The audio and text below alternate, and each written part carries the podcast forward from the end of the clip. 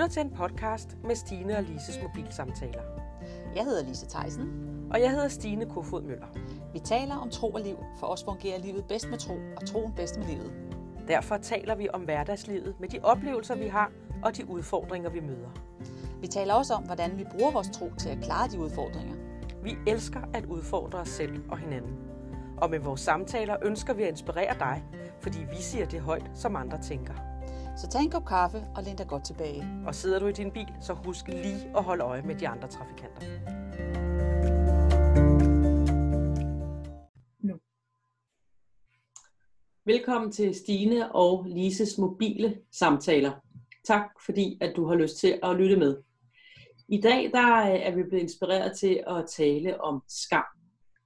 Og øh, skam, det er jo et rimelig vidt begreb, har jeg fundet ud af. Fordi når vi går i gang med sådan nogle emner her, så, så, så begynder vi jo at tænke, hvad er de her ting for noget? Og, øh, og når jeg har tænkt over, hvad skam det var, så har jeg tænkt, at det, var, det handlede om nogle mennesker, som havde været udsat for et overgreb.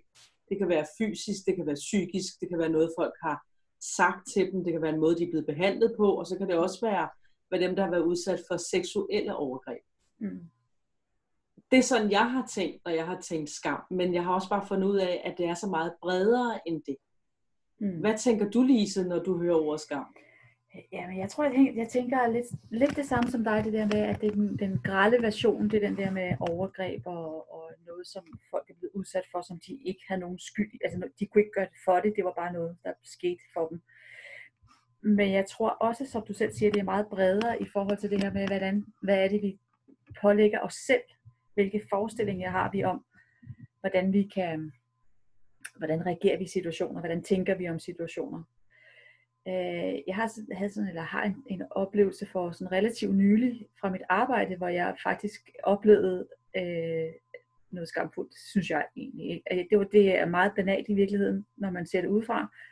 Øh, men jeg havde sådan en eksamen, jeg skulle bestå, og jeg gik op til, og, og jeg bestod så ikke. Øh, det er jo så, hvad det er, jeg ikke bestod eksamen, men jeg synes, det var så skamfuldt at skulle komme og sige det til min chef og min kollega, at jeg ikke havde bestået den her eksamen, fordi øh, jeg ved ikke, om jeg selv forventede, at jeg skulle bestå. Jeg, jeg havde håbet på det, men, men alle forventede ligesom, det var, at jeg skulle bestå den her eksamen, fordi det er jo ret svært, når man så består den her eksamen i det arbejde, jeg nu engang har. Men den der følelse af at skulle komme og sige, at jeg ikke havde bestået, det var, jeg synes, det var skamfuldt, fordi at jeg begyndte at tænke på det her, jamen hvad tænker de så, har jeg overhovedet nogen ret til at være her, og er jeg god nok, er jeg ikke god nok, og øhm, så det gik faktisk ikke på min identitet. Jeg måtte, jeg måtte simpelthen sige, jamen okay, Gud elsker mig, jeg har en familie, jeg har venner, som også elsker mig, så jeg er nok okay alligevel, på trods af, at jeg ikke har bestået den her eksamen.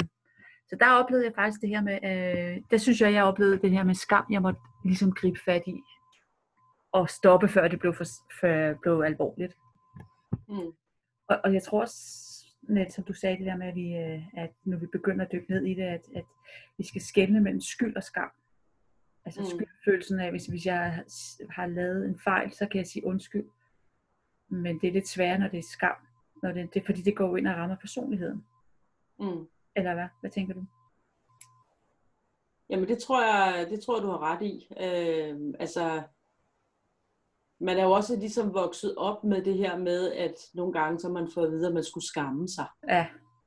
Ikke? Det, det ved jeg ikke om det, det, det tror jeg er et meget almindeligt begreb, mm. at, øh, at hvis, øh, hvis nogen er blevet frustreret og irriteret på en, så, så har man fået at vide, at så skulle man skamme sig. Ikke? Jo. Øhm, og jeg har da også selv haft gjort det et par enkelte gange med mine børn, hvor det lige pludselig er gået op for mig, hey, det der, det er mm. simpelthen no-go. Ja. At tale skam ind over nogen, det er virkelig bare nedbrydende. Ja, det er det. Og, og jeg, altså, jeg tænker, at en skam tilstand, det er faktisk, det er faktisk noget, som har nedbrudt os. Mm. Vi er blevet nedbrudt af, af, af et eller andet. Ja. Det.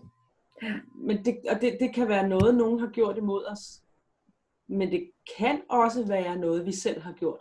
Ja. Ja, for eksempel, jeg bestod ikke eksamen, så det var skamfuldt for mig. Og det er jo igen den lette ende, det her, ikke?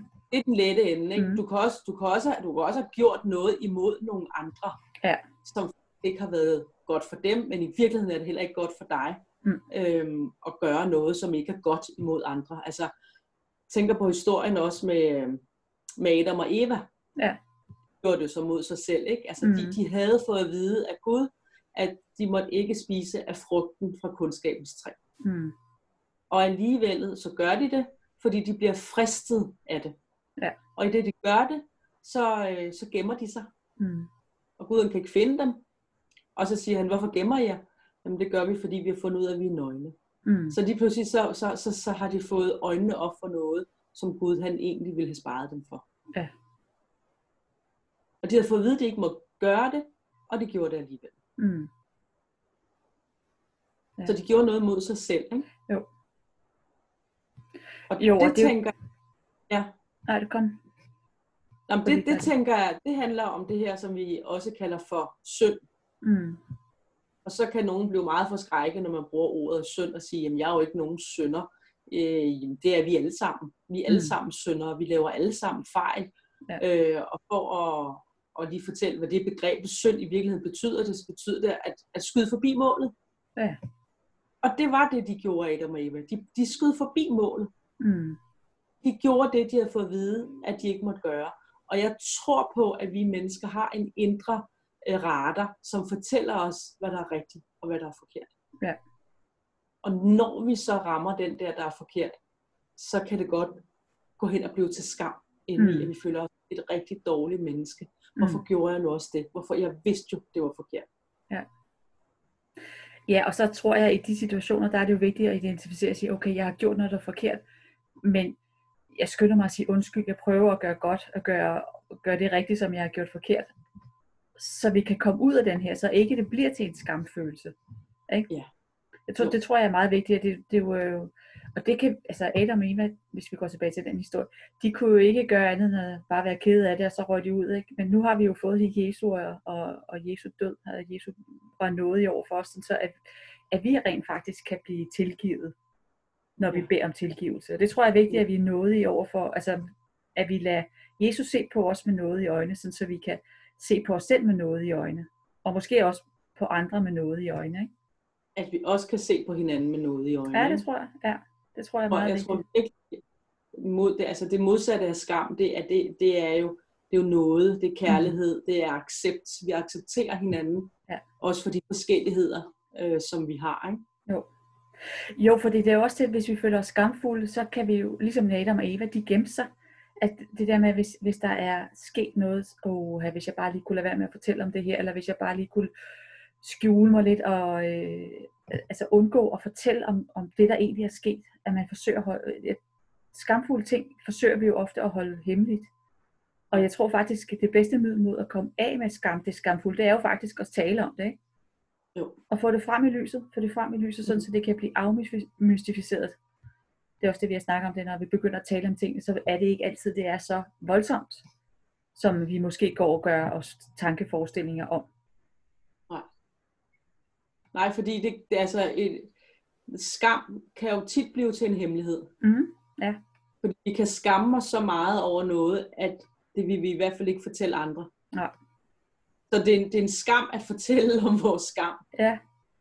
Ja, men det, det. ja, ja, for så udstiller vi jo, at vi ikke er gode nok, eller vi ikke er perfekte nok, eller at vi bare har syndet, som du så sagde, det er, at vi har ramt forbi målet, ikke?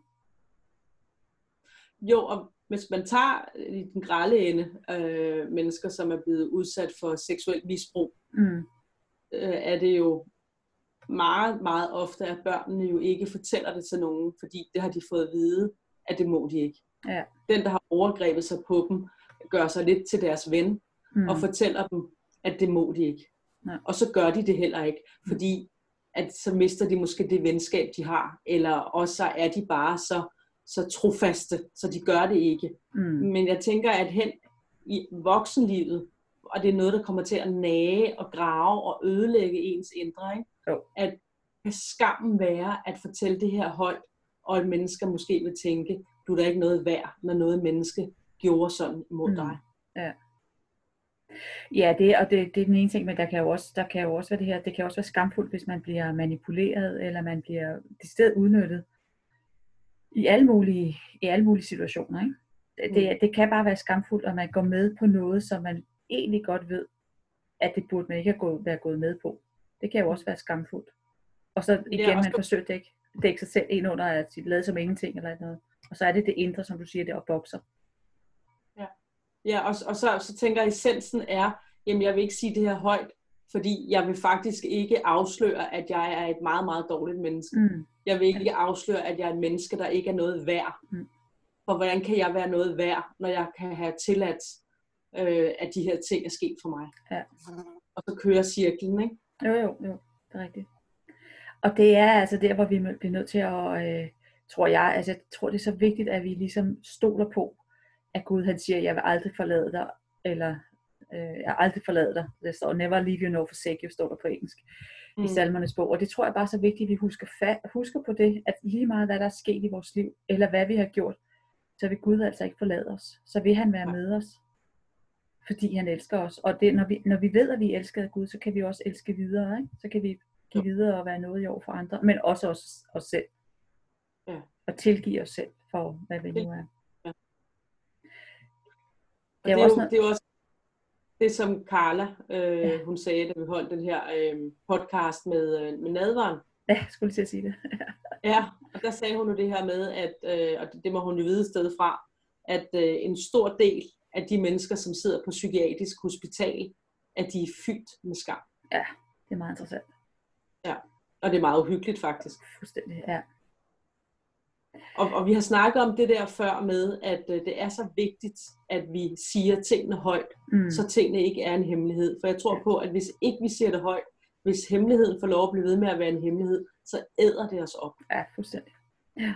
Og at, at, øh, at, at, øh, jeg tror også på, at, at når vi snakker om det gode og det onde, mm. at så er, der, øh, så er der en vis ondskab, der forsøger at øh, holde os fra i virkeligheden at, at blive hele mennesker og mm. være de mennesker, som, øh, som vi er tiltænkt at være, mm. til at leve i frihed, ja. til at være frie. Mm. Og jo mere vi kan åbne vores mund og ture fortælle om vores skam, ture fortælle om alt det, som vi måske er flove over, er sket i vores liv, jo mere frie bliver vi.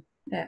Og vi vil også blive overrasket, og det siger jeg, fordi jeg har, har en erfaring i mit eget liv, overrasket over, at den reaktion, vi forestiller os, faktisk overhovedet ikke bliver, som den bliver. Mm.